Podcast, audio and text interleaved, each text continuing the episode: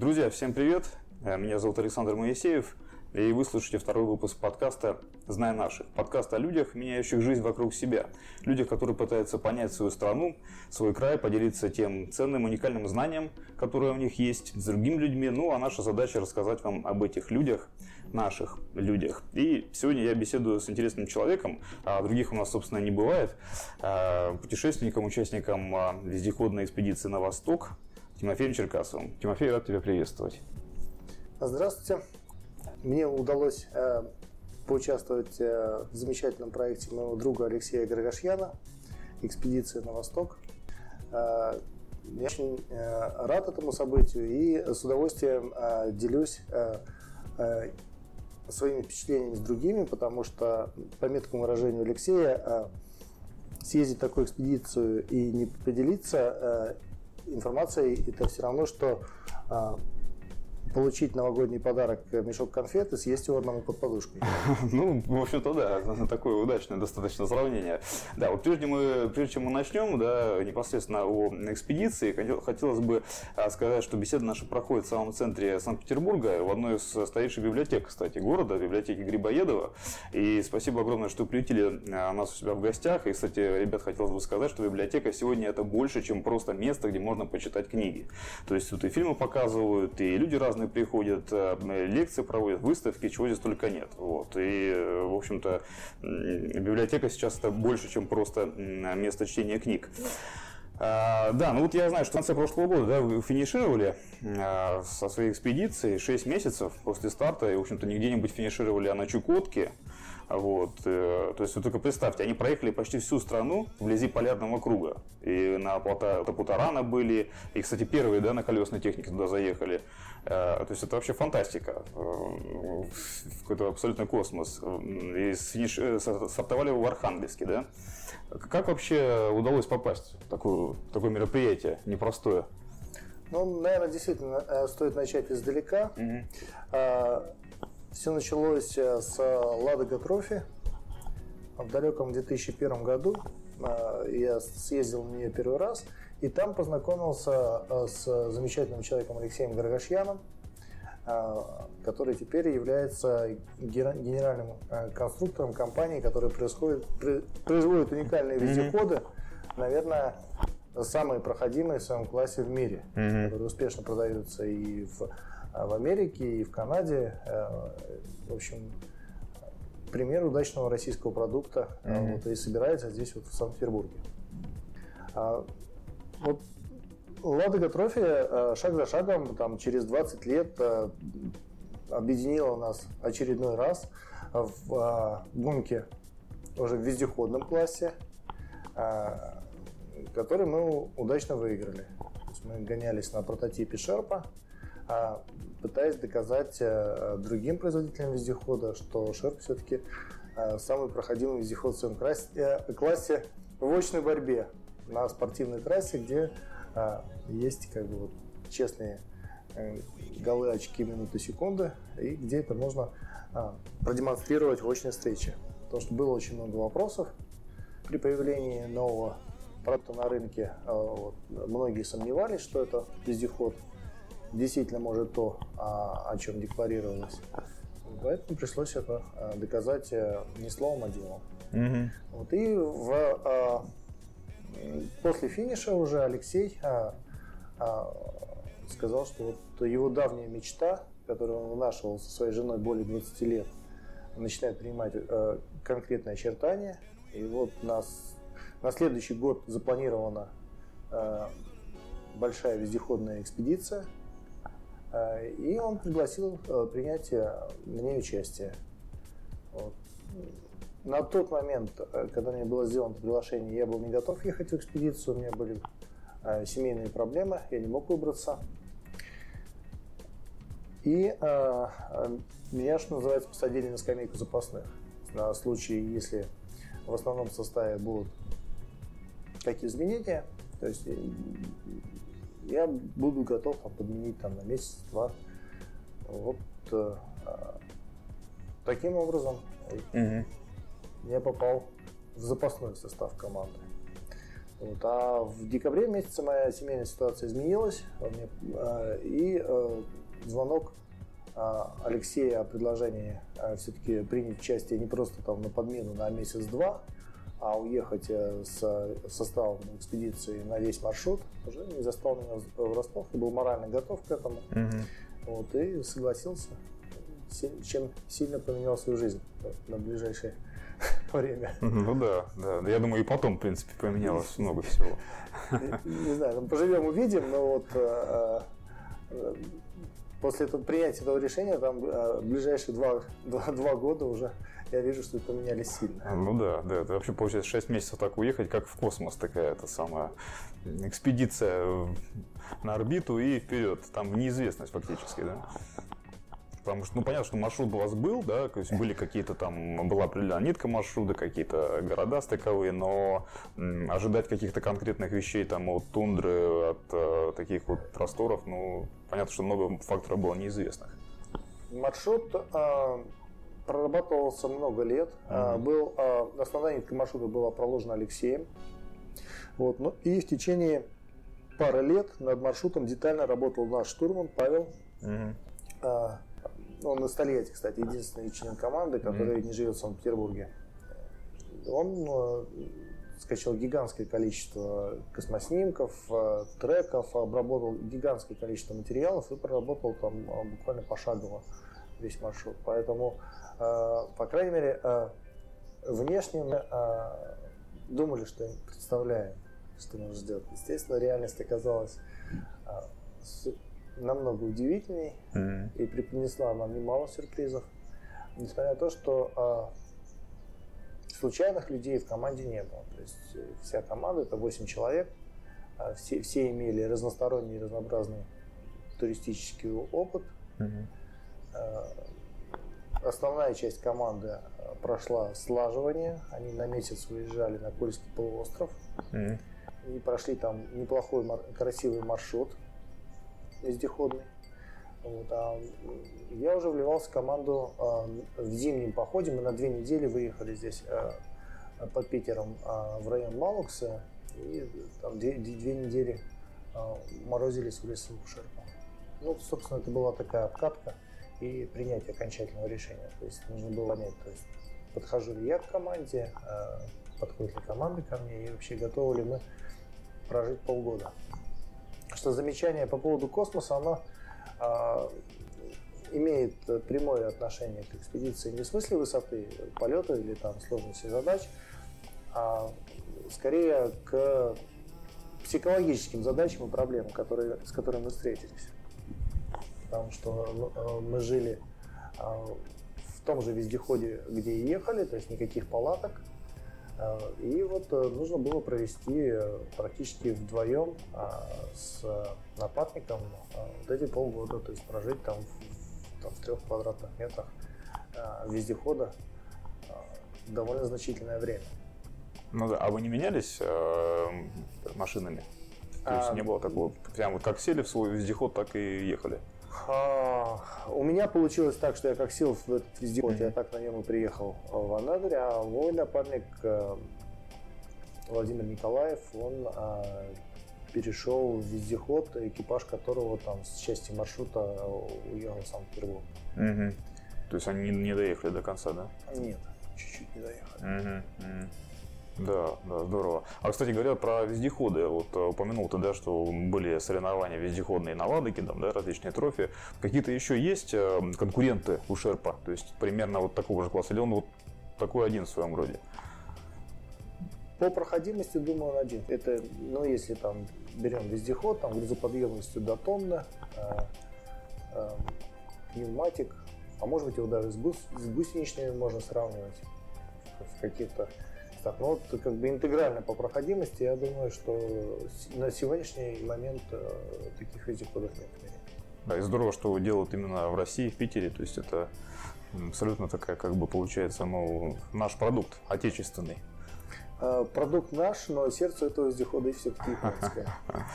А, э, он использует японский турбодизель, полностью механический, без всякой электрики, что редкость в наше время.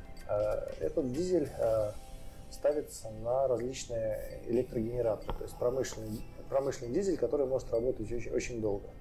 Mm-hmm. И, в общем-то, очень неприхотлив, дефорсирован, э, всего 44 лошадиных силы, но тем не менее их вполне хватает, чтобы увидеть такие машины. Mm-hmm. Да, здорово. То есть, в принципе, конечно, мы можем гордиться, то, что у нас есть такой вот замечательный шерп. Да, разработка, вот полностью Алексей Верещан разработал. Угу. Ну, а вот, э, который длинный, да, вот э, вездеход, то есть у вас было сколько там, два или три коротких, да, ну, стандартных, которые серийных, да, которые выпускаются, и, соответственно, один прототип. Значит, перед экспедицией э, стояло несколько задач. Mm-hmm. Э, первая задача это было получить ресурсные испытания э, серийно производимых вездеходов. Это э, маленький четырехколесный Шерпа. Э, на момент финиша такого длительного пробега не было вездехода, по-моему, даже среди пользователей, среди давних пользователей этого вездехода, что не первый год уже производится. Если это мы накатали за тысячу моточасов. Довольно значительный пробег. И, естественно, получили полную ресурсную картину этого вездехода. А, таких вездеходов было три. И был еще четвертый вездеход, а, который, можно сказать, а, был придуман а, для экспедиции подобного рода, потому что без него, только вот маленькими вездеходами, такой маршрут пройти, скорее всего, было бы, ну, не то чтобы невозможно, но оно потребовало бы совершенно другой логистики. То есть, mm-hmm. э, ну, например, э, у нас не было э, заправок топлива в лесу. То есть мы ехали от заправки к заправке, мы заправлялись в населенных пунктах. Э, и если бы с нами не было большого вездехода десятиколесного, э, то где-нибудь посреди Путаран нам бы пришлось бы обеспечивать заброску а, бочек с соляркой нам бы а, однозначно бы не хватило бы, чтобы пересечь плато. Вот. А так мы 39 дней э, смогли э, жить на тех продуктах, которые мы взяли из Норильска, и ехать на том топливе, которое мы заправили с Норильске. То есть 39 дней полностью автономно, без да, вообще да. внешнего мира. Да, и по-моему там что-то, я не помню, боюсь соврать, сейчас уже теряются цифры в голове. Ну, по-моему, там километров 700, наверное маршрута. Угу. Вот. Ну, полностью пересечено плато Путарана с запада на восток э, было на, в общем-то, э, в, авто, в автономном режиме. То есть у нас не было ни, ни подбросок, ни забросок угу. заранее. И так до этого никто не делал еще на колесной технике, на путаранах. Ну, я думаю, что не только на колесной, я думаю, и, и на гусеничной, mm и, насколько мне известно, на снегоходах тоже так ни на какой технике плато Панорама поперек не пересекалось. Mm-hmm. Нам рассказывали об экспедиции, делились треками, треками местные ребята из Норильска, которые не один раз ездили на снегоходах Путарана. Вот, они выказывали очень большие сомнения о том, что нам пройти, удастся пройти маршрут.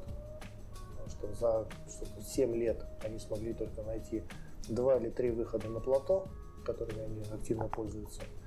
Вот, а нам нужен был еще один выход – прямо посреди плато.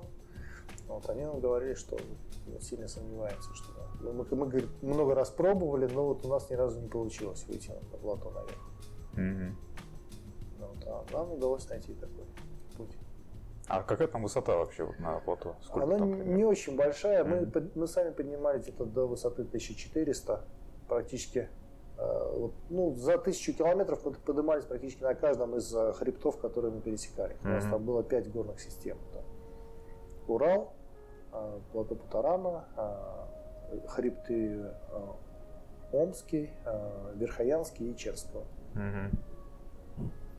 А там вообще как вот, вот эти подъемы? Там же там камни, курумник, наверное, да? Как там рельеф-то какой? Очень разнообразно. Угу. Если говорить о путаранах, э, то это такие э, столовые горы, mm-hmm. это специальный термин, обозначающий горы с плоскими вершинами, mm-hmm. которые выглядят весной как зебры. А, они представляют из себя ступеньки выветривания таких базальтовых трапов, mm-hmm. натеков лавы. И так как они выветриваются ярко выраженными ступеньками по высоте, то в теневых местах остается снег, и на фотографиях очень характерный такой пейзаж, полосатые горы получаются. Не пятнами, как обычные горы освобождаются от снега, а они, mm-hmm. они полосатые. Вот такие ступеньки в Путаранах. И, или, например, а, более похожие на обычные вот э, горы, к которым мы привыкли, там они, видимо, более молодые. Мы встретили хребте Черского. Вот, но и курумники, и осыпи, и в общем, и скальные какие-то обрывы, mm. они, естественно, встречались там на пути. А не было опасения порезать непосредственно э, шины, покрышки? То есть все-таки здесь камни-то а, острые.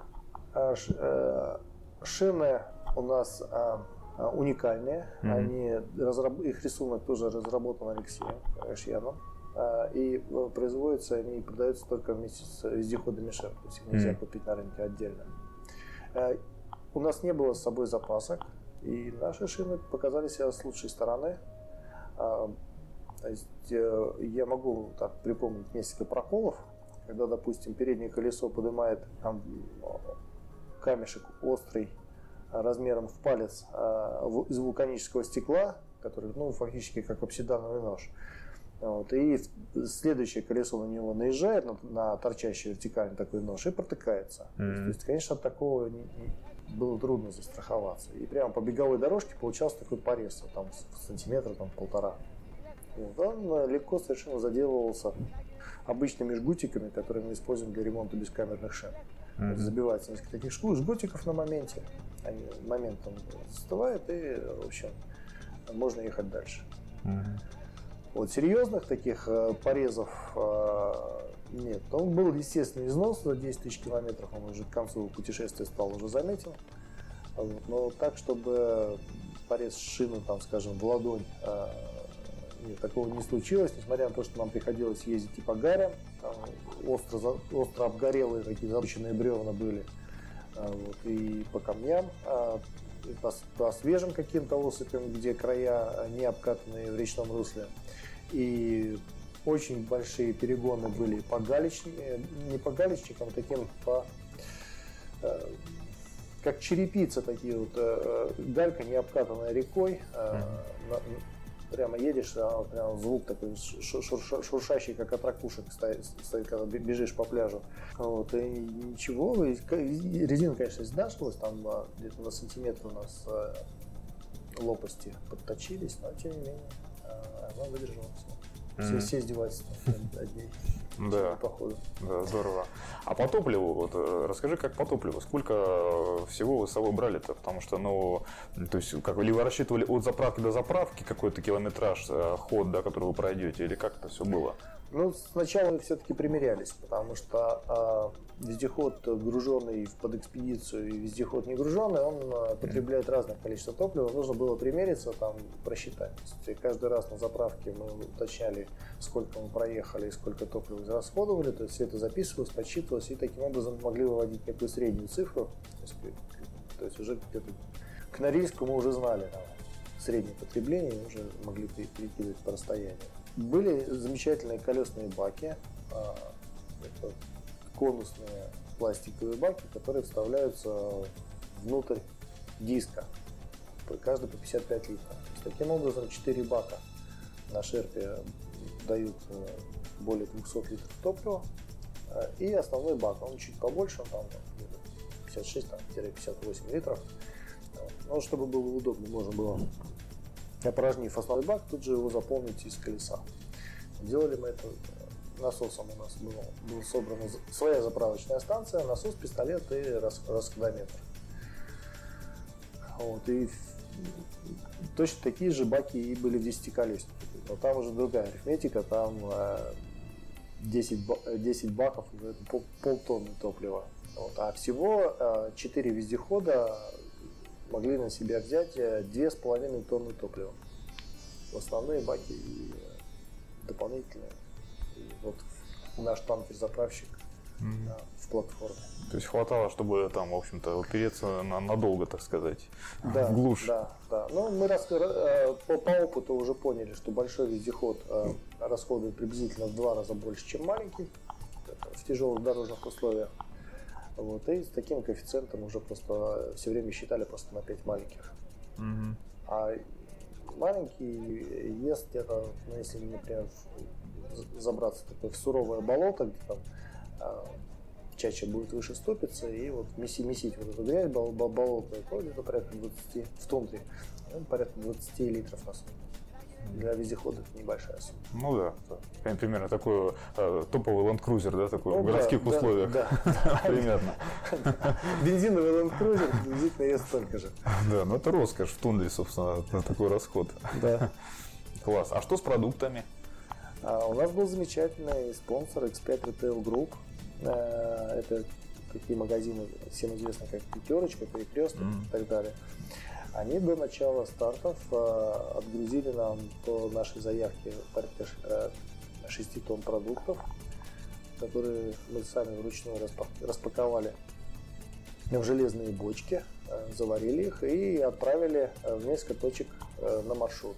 В больших городах естественно, делали остановки на техническое обслуживание – и перегружали а, наши продукты из вот бочек, которые пришли из Петербурга по трюмам а, вездеходов. То есть такие пункты питания, да, были примерно так? Да, да, пере, перевалочные пункты. Mm-hmm. Один, из, один раз там не очень хорошо сработало с логистикой, и, на, нам пришлось в Жиганске задержаться приблизительно на неделю, пока мы ждали, пока из Якутска довезут наши продукты. А вот э, мне интересно э, э, от технической стороны, если, ну, понятно, то есть это все было продумано и так все рассчитано, действительно вездеход э, уникальный и, э, в плане там и, и вот этих баков, да, конструкции. И я знаю, там какая-то еще есть система подкачки, да, э, подкачки шин какая-то такая, в общем, тоже уникальная. Да, это хороший вопрос.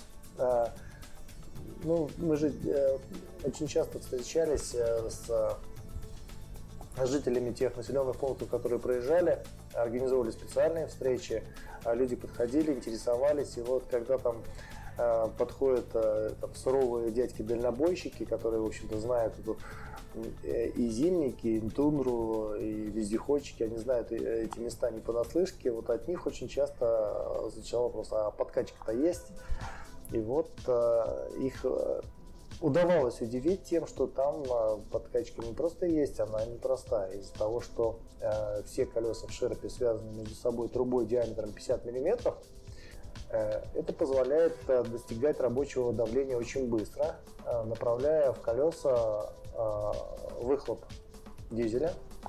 Э, там есть специальная заслонка, которая педалью пережимается. И вот достаточно, можно на ходу, можно стоя перекрыть кран, подать заслон, э, опустить заслонку и направить выход в колеса. И 60 секунд от нуля до рабочего давления можно ехать. Супер. А те, кто понимает, те, кто знает, что такое подкачка, они э, все, все, все всегда впечатлялись. Но еще всякие телевизионщики любят этот момент, когда там шеф, что называется, встает с коленки, он стоя на ободах дисков, там за 60 секунд э, принимает, колеса принимают уже такие рабочие очертания и начинает движение. Это тоже обычно впечатляет. Да, здорово. А вы, кстати, брали с собой запчасти какие-то? Да, к вездеходу? И брали, и а, на ТО часть, часть запчастей нам ехала вот в тех же бочках с продуктами. Uh-huh. В частности, там на Большом ТО в Норильске мы там заменяли превентивные цепи. Вот запчасти приехали к нам. Обслуживаем. Ну да, потому что так всегда... Ну, масло, масло, естественно, меняли. Масло, да. Ну, любая такая, в общем-то, экспедиция, даже обычная автомобильная, предполагает э, наличие там каких-то действительно с собой минимального хотя бы набора э, сменных, так сказать, частей, которые могут на дороге сломаться. Я помню, мы ездили тоже на Кольский, э, значит, э, в автомобильную такую экспедицию, обычную джиперскую, и э, на рыбачий. И там, значит, у а, на, ну, на, уже на, когда мы начали туда забираться на рыбачью, у парня на пикапе лопнула рессора. и Mazda. Ну, обычный, то есть у него стандартная, как бы, как бы без всяких там наворотов, ну просто лопнула рессора. И, значит, вопрос был, где ее взять. Значит, начали звонить, там узнавать. Нам говорят, что есть в Мурманске, но будет там через неделю, там где-то так вот. Он говорит, ну, ребят, ну какая неделя, мы вот едем, все, нам надо сейчас. А, ну, ему нужна была именно эта рессора, вот на его машину. Значит, там что-то еще кого-то познавали? Нет, нигде нет. Позвонили в Питер. В Питере сказали, что да, у нас там есть какой-то там что-то центр, а, имеется все, вопрос, как доставить а, эту рессору. И, но с нами были ребята, которые работали в Пулково, в не гражданской авиации, а там есть такой как, как uh-huh. VIP-сегмент. Uh-huh. Вот, в общем, они там работали, и у них, но у них были связи с э, обычной авиацией, значит, там, с пилотами и так далее. В общем, короче, заказали эту рессору, и э, обычным рейсом Санкт-Петербург, Мурманск, загрузили эту рессору прям в пассажирский самолет куда-то, в общем, ее довезли в этот же день, там они буквально э, оперативно ее поменяли, то есть, казалось бы, э, не совсем глушь там, да, в общем-то, не, не какой-то там а, прям форс-мажор, но тем не менее, вот вопрос стал такой, да, и, и, и никак. А вот, так что представляю, как бы но я должен сказать, что мы Чукотки. очень дружили с полярной авиацией. Ага. Вот, вот, да. То есть они реально нам помогали. То есть если там возникала необходимость mm-hmm. доставить э, срочно уникальную смазку, mm-hmm. мы обращались к ним и да, спец, спец, спецрейсом э, в, каби, в кабинах пилотов э, при, привозили необходимое. А было несколько таких случаев, mm-hmm. и они нас очень Э, как-то с большой симпатией к нам относились, э, размещали э, возле аэродромов, там в баню приглашали, в общем, что, что в путешествии очень ценилось. Ну да, помыться-то где? Снегом можно растереться. До, сих пор я поддерживаю контакты с, с вертолетчиком, например, mm-hmm. переписываемся, вот, подружились, встретились э, в экспедиции. А с Кольским полуостровом у меня тоже есть история. Мы ездили туда как раз с Лешей Горгашьяном и еще там с рядом наших друзей. И после Кольского полуострова так хорошо на нем покатались, что заехав а, а, на Хибины уже э, по, по пути домой, а, техника уже начала потихоньку отказывать. И у, у Леши лопнула а, рама на его Тойоте а, у меня а, а, лопнули 8 дифференциалов а, в Land в обоих редукторах. Нормально. Я хочу поделиться опытом, что ага. это для меня было большой неожиданностью, когда а, а, на одной из автобаз а, мы такие сумели найти а, способ починить и собрать из двух редукторов один. А, использовал в качестве оси сателлитов э, дифференциала Land Rover обычный палец от GTS. Он вошел туда с точностью до сотых. То есть его даже не пришлось точить. Были, были опасения, что где мы найдем такую токарку, которая может нам обработать столь прочный металл. Вот, но его оказалось даже не надо обрабатывать. Его достал, было достаточно вставить вместо оси и заклепать с двух сторон, чтобы не выскакивало. Вот, Владельцем вот. Да. на заметку. Да. Что, что называется, возите с собой случайно предлунный палец, палец оси. Ну, это известная болезнь Land что у них э, слабоваты штатные а, дифференциалы, их а, но до тех пор, пока вы их не поменяли на РБ, где а, оси сателлитов 2, а вы можете воспользоваться моим советом и взять пальцы в ДТС про запас. На всякий случай. Ну, просто достаточно обрезать болгаркой и расклепать молотком. То есть очень простой ремонт. Ну да, где-нибудь тоже в тундре там, так сказать, на коленке. Да, здорово. А вот, кстати говоря, о людях. Э, вот я так понял, что вы, конечно, ехали хоть и в, ну, вы заезжали в города, да, но, в общем-то, маршрут большей частью проходил э, в безлюдной местности, естественно, в диких, так сказать, условиях совершенно. Да, совершенно верно. Вот, но встречались люди по пути. Я думаю, за 6 месяцев э, много было всяких разных встреч интересных. А и наверняка люди-то тоже менялись. Вот от, так сказать, Урала туда, на восток. Что-то менялось в людях. Или нет?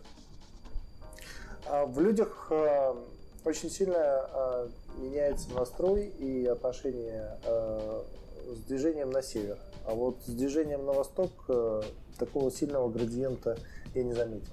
Вот на север, да, однозначно. Чем севернее, тем а, люди открытие, доброжелательное. Ну, это понятное общее место, что на севере иначе не проживешь. Были люди, которые нас очень сильно удивили. Там э, на Чукотке встретился по, э, навстречу путешественник, он ну, пришел там сот километров с рюкзачком, уже довольно морозную погоду, уже, э, я, наверное, зимой это, наверное, сложно назвать, но уже лежал снег, там было достаточно холодно. И вот он с рюкзачком шел нам навстречу, от помощи отказался, там, а, печенюшек ему дали, он сказал, чай, чай попить и все. Я говорю, устал, где это, пошел погулять. А, а куда шел-то? Ну, из одного села в другое село.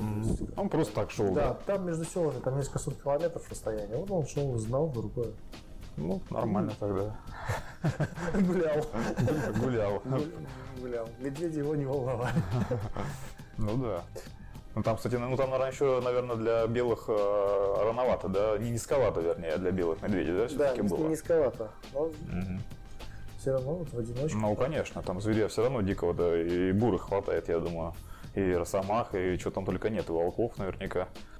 Да, вот какие люди-то у нас. Ну, волк зверь очень осторожный. Мы часто mm-hmm. видели следы полярных волков. Mm-hmm. Здоровенная такая лапища, почти с ладонь mm-hmm. взрослого человека. Вот, но ни разу не видели их живьем.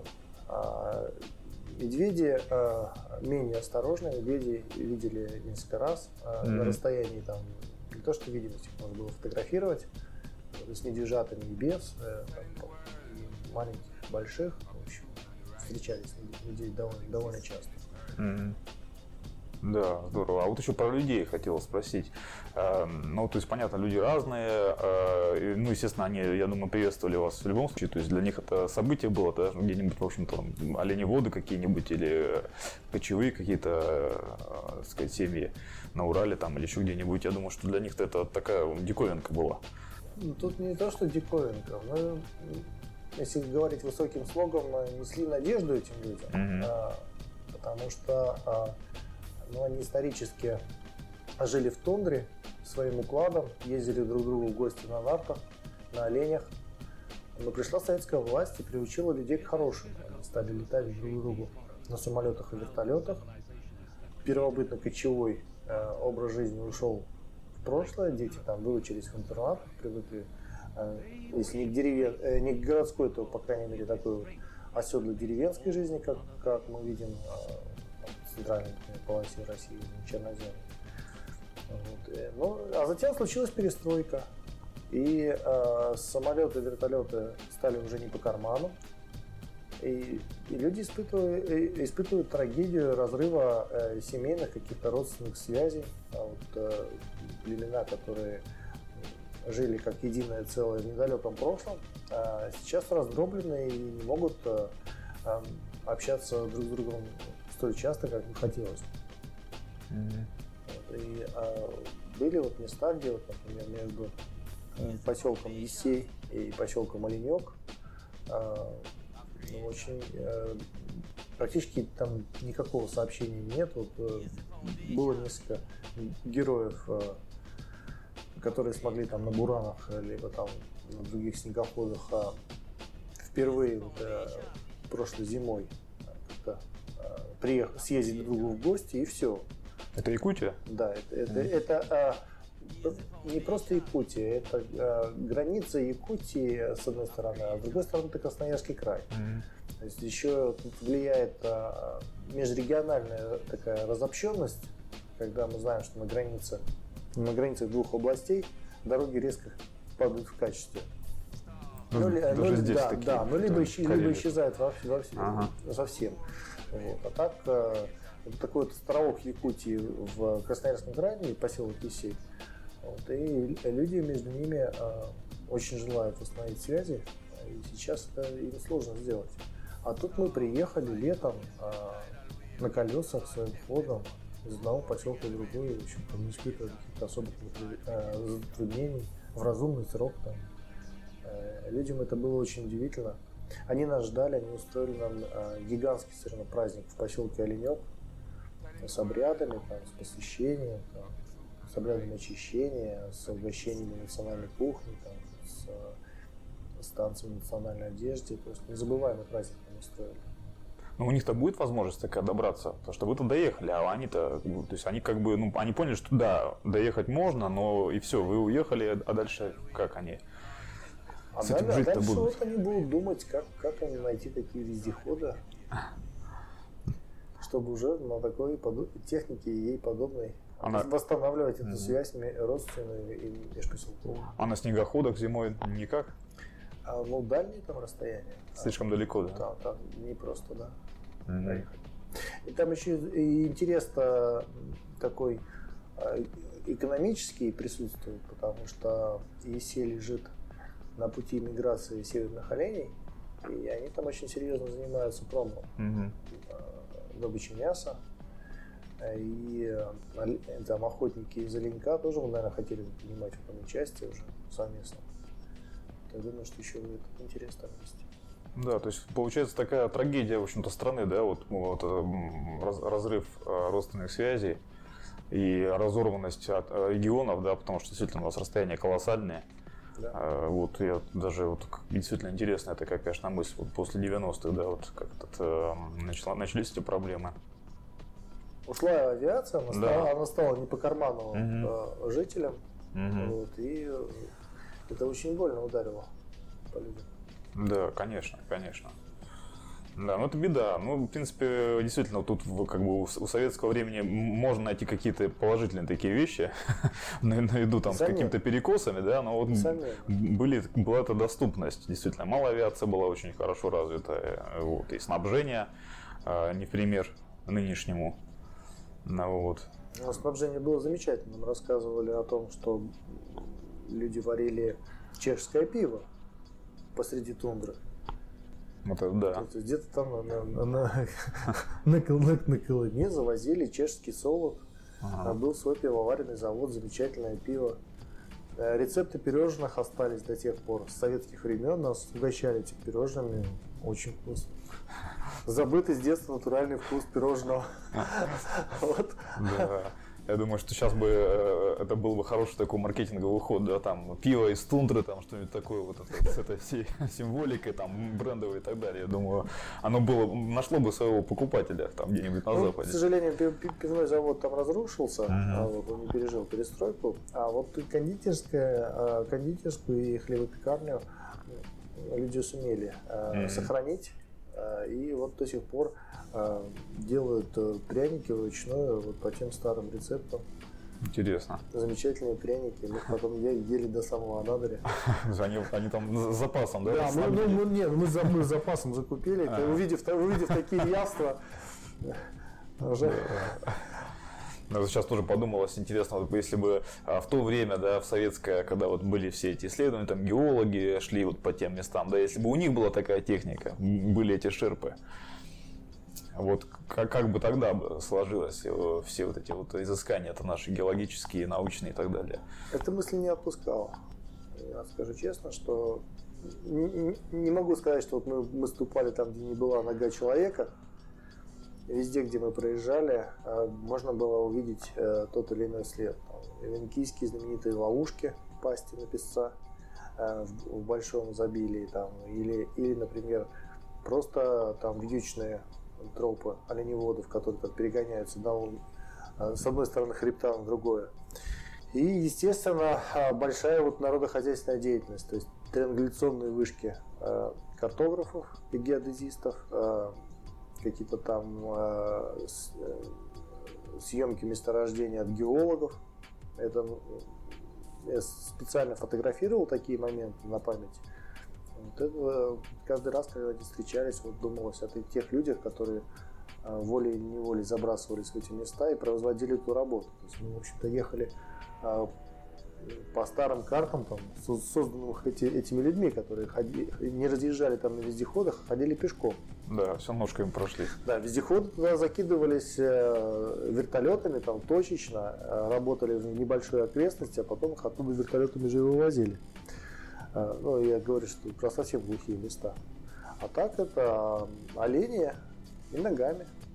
Да, да, да. Вспоминается сразу э, Григорий Федосеев, да, известный советский и, э, исследователь и писатель, и его фраза, да, как э, про карту, что как, и она, кстати, эта фраза, она у него даже на, на обелиске, да, занесена, что как, как, как просто смотреть на эту карту, да, и, но, но как сложно и тяжело она достается тем, кому, собственно, кто ее делает, эту карту. Да, это так. Это так, и никакие современные технологии, никакая спутниковая съемка нам эту карту не могла заменить. Угу. То есть это как раз те, те карты тех времен, да, еще вот Ну, советские. конечно, а у нас других нету. А как же Google со своими технологиями, Maps там и прочим по, по спутнику там? Это там, где есть дороги. Угу. Это там вот Google Street, это для городов. А где дорог нету, ну как еще иначе а, померяешь а, расход воды на определенном урезе, или врез воды замеришь, а не придя туда ножками. Угу. Ну вот я имею в виду то, что Google Earth да, снимал а, то, что есть в этой программе, они север же тоже а, сняли наверняка, там нет, детализация. Нет, нет, есть, есть, э, есть карта высот, э, угу. отснятая спутниками, вот, но она не забирается столь высоко на север. Угу. Угу. Это, это, да, знаменитые спутники. А. Вот, а, э, в Google Earth есть детальные космоснимки, на определенные участки. Mm-hmm. Вот, но э, там нет рельефа, там не написаны высоты. Потому что карта, э, карту нужно читать. Если карту уметь читать, она может рассказать очень многое. Она рассказывает э, не только э, то, что можно э, увидеть со, э, со спутника, но и то, что э, замерено и зафиксировано уже непосредственно на месте. Например, толщину стволов деревьев. Или, например, э, глубину болота. Вот со спутника оно видно, там, что болото. Ну, а сколько там у него глубины, mm-hmm. мы пока не умеем со спутника мерить. Ну, порадуемся, что, слава богу, Google не добрался еще до наших, так сказать, потаенных глубинных мест. Нет, пусть, пусть, пусть добирается, mm-hmm. пусть добирается. Но все равно, чтобы сделать полноценную карту генштаба, это нужно, чтобы человек э, сделал съемку mm-hmm. и произвел измерения. Mm-hmm. Mm-hmm. Да. А без них э, двигаться очень сложно. Угу. То есть не надо знать, какая скорость течения у реки, если у нее там ширина там 4,5 километра, нужно хотя бы представлять, куда тебя вынесет угу. в процессе переплыва. Что заплыв займет там, ну, хорошо у шерпа там скорость 6 км в час на воде легкого, если, если он гружен, ну, естественно, пониже. И 4 километра он ехать, будет ехать там почти час. И за час э, может, если течение реки можно далеко уехать. А если э, другой берег э, правый, а он в основном правый, потому что у нас реки текут э, с юга на север, и mm-hmm. правые берега у них как раз на востоке находятся, э, то можно запросто попасть в ситуацию, когда выезжать будет некуда. Да, любопытно. А, кстати, научные какие-то исследования вели по ходу маршрута? Да, мне было скучно дергать рычаги крутить гайки. А, поэтому а, мы сделали совместный проект с КБ «Радар». Они предоставили свои дозиметры, угу. ну, датчики радиации, с возможностью картографирования. То есть те измерения, которые делались э, там, с сцинтилляторными счетчиками, тут же привязывались к карте, угу. и получалась такая вот, называется, heatmap температур, температурная карта, раскрашенная там в соответствии со значениями э, уровней радиации. И таким образом мы получили э, съемку радиационного фона практически на всем протяжении нашей экспедиции. Это больше 9 тысяч километров. Эти данные открыты, они доступны э, для всестороннего изучения любому. Можно обратиться ко мне, если у вас нет этих данных, и я пришлю ссылку. Вот, э, в частности, mm-hmm. они были отданы старшеклассникам в школу, где я сейчас преподаю, и они выступ... Э, обработали их в статистическом пакете и с этой работой выступили э, на Балтийском научно-инженерном конкурсе и выиграли там третье место, как раз обрабатывая данные из экспедиции. Здорово. А что в результате получилось по этим, так, ну, если примерно по этим измерениям радиации? Где у нас проблемные места-то в стране? А, ну, совсем критических мест ага. не было замечено, потому что мы а, дозиметр работали в режиме поиска, снимали, делали съемку прямо на ходу, чтобы можно было не отвлекаться угу. от движения. Замеры шли автомати- в автоматическом режиме. И очень усредненно. Все-таки бытовые дозиметры, то есть никто стояночных измерений там не делал. Но было замечено несколько таких э, эффектов, которые нашли подтверждение при анализе. Это, например, там, понижение радиационного фона а, при выезде на воду, либо, например, в тундре, там, где снег, либо толщина мерзлоты большая. И увеличение радиационного фона а, в, а, при подъезде к поселкам, либо угольным шахтам. Mm-hmm. То есть э, я потом уже после экспедиции нашел статью американских экологов, которые как раз исследовали эту проблему более детально и нашли э, э, выбросы э, радиоактивных изотопов вместе с, с дольными отходами угольных, угольных станций. И в частности там вот присутствует свинец 210, который удалось mm. обнаружить в тех образцах, которые отсылал КБ Радар на а, спектрографический анализ. Так что выводы, наверное, такие же у нас, что да, есть некоторые загрязнения, но они, конечно, а, существенно ниже опасной нормы, допустимой нормы. Ну, ну, с помощью приборов это можно заметить, mm-hmm. можно измерить. Ну, то есть, ну ничего такого суперкритического нет. найдено не было. Нет, mm-hmm. нет такого, чтобы там чтобы бежать оттуда быстрее. Закрывать, э, закрывать зону, как э, в Чернобыле. Ну да. Нет, такого мы не наблюдали. А, кстати, как по загрязненности в целом, по вот экологии, если так смотреть, вот вы ехали на маршруте, э, сильно, так сказать, было вот загрязнено все? Может, какие-то бочки, вот как вот обычно, да, у нас там север, э, и бочки вот эти старые, там, ржавые от топлива, там, от старых геологических экспедиций, там, и, и прочего?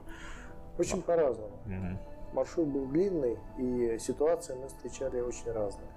То есть мы видели и ужасные свалки, которые вот оттаяли из-под снега, их никто до следующего снега убирать не будет, их присыпят mm-hmm. снежком и ладно. Никто на них внимания обращать не будет.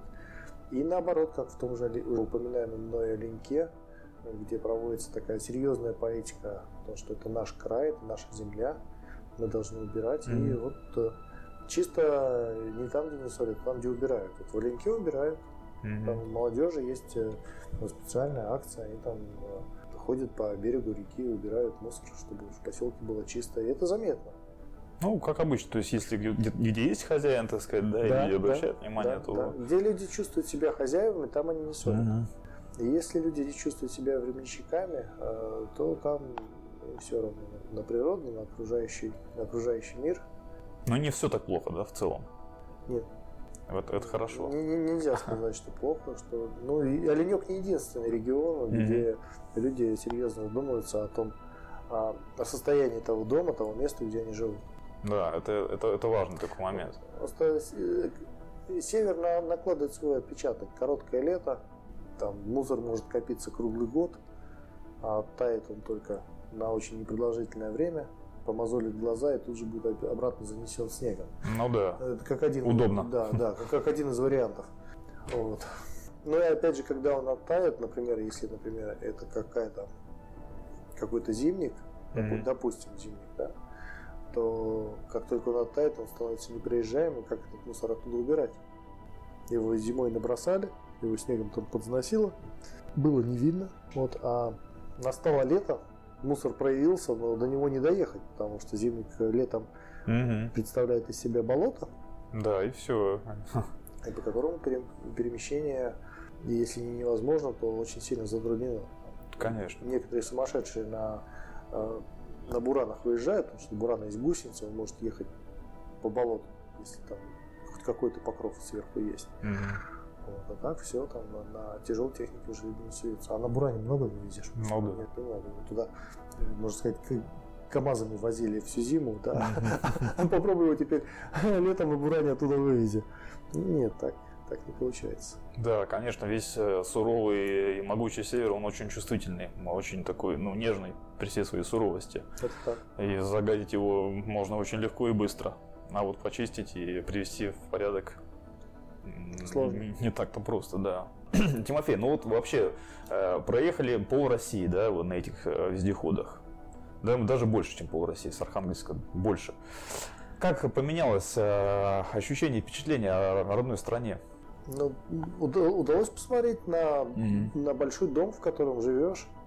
Ты знал, что там вот э, ходил, вот, э, ничего кроме спальни не видел. А там оказалась и гостиная, и,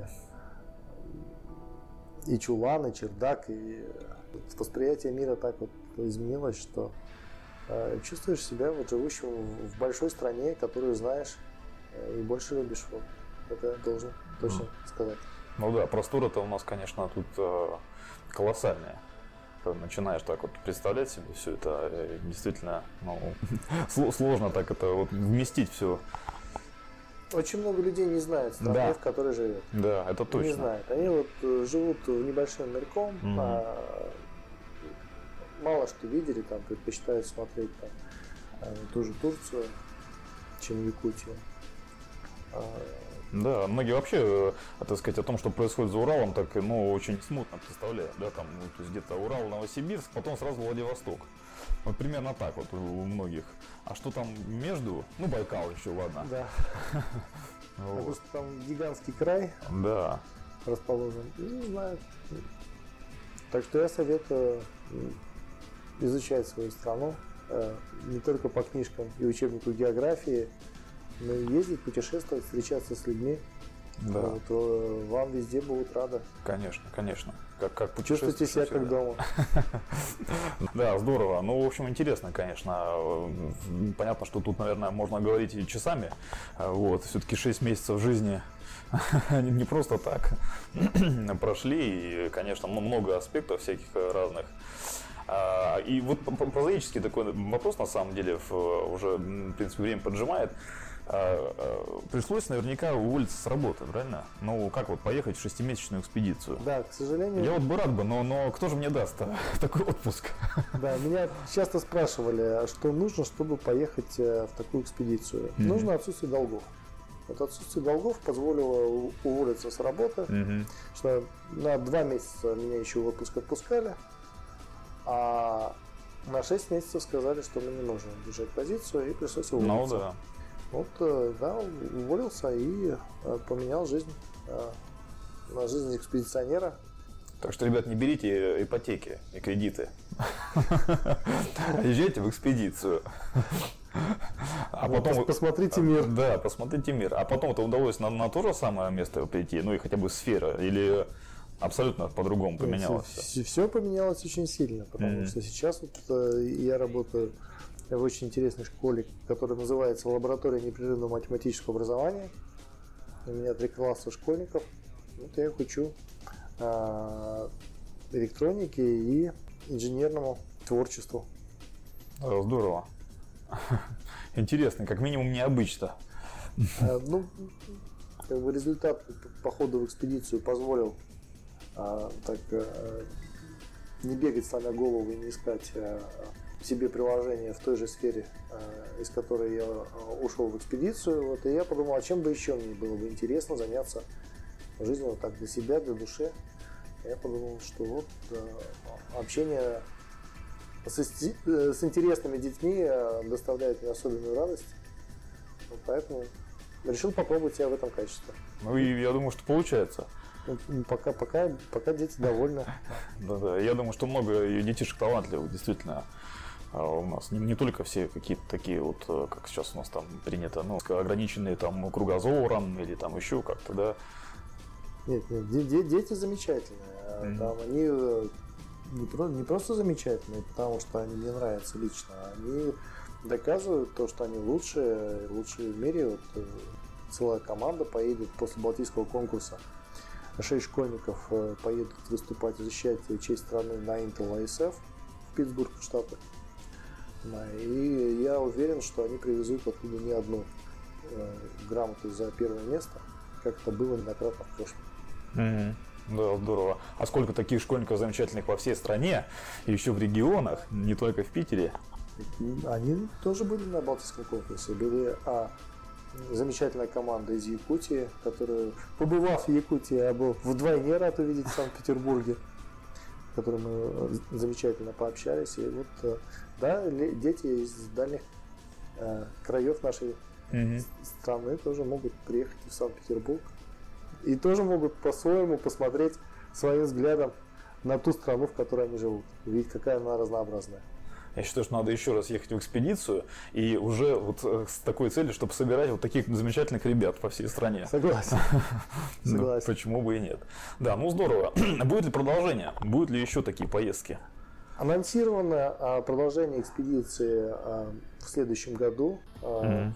Я не знаю, правда, насколько это сейчас впрягается, не вовлечен ни в подготовку, ни в этого проекта поэтому мне трудно сказать детали, но вообще анонсировалось, что экспедиция будет продолжена в виде кругосветки, угу. и следующий шаг должен стать это пересечение Берингового пролива и переход на Аляску. Угу. Компания-спонсор очень заинтересована в таком э, шаге, потому что будет отличная пиар-акция, тем более, что компания работает уже на американском рынке. Ну да, русский вездеход на когда-то русской Америке. Да, я бы сравнил это, э, я бы сравнил это с э, полетами там, знаменитых наших летчиков в 30-х годах, которые через Северный полюс э, гоняли в Калифорнии. Ну да, да, здорово. Ну, я думаю, что продолжение в любом случае будет потому что, ну, такая история а, с вездеходами необычная. Кстати, вы их потом куда вообще одели-то в Санадере? Они там остались? Вездеходы а, разработаны таким образом, что они а, удачно помещаются в транспортные габариты. Они, им разрешено движение по дорогам общего mm-hmm. пользования. А так они спокойно грузятся, там три маленьких вездехода помещаются в один контейнер, и в другой контейнер запихали большой вездеход и отправили морем в Питер. А, морем. Угу. Здесь они будут разобраны, дефектованы. Дошли, наверное, уже. Не, не знаю, не, не узнавал еще. Пришли вездеходы в Питер, но mm-hmm. вот они морем едут в Питер. Да, ну прекрасно. Спасибо большое, Тимофей, за эту беседу интересную. Я думаю, что э, всем, кто заинтересуется, да, можно посмотреть на сайте, где-то в интернете. И я думаю, что есть материалы э, экспедиционные. Да, латинскими буквами на восток.ру. Да. Заходите. Да, и там, там можно посмотреть и еще раз почитать и про технику, и про маршрут. Вот, так что спасибо большое и э, думаю, до новых встреч, каких-то и интересных путешествий всем нам. Спасибо за вопросы. Да, спасибо большое. До свидания. Да, всем, всем пока.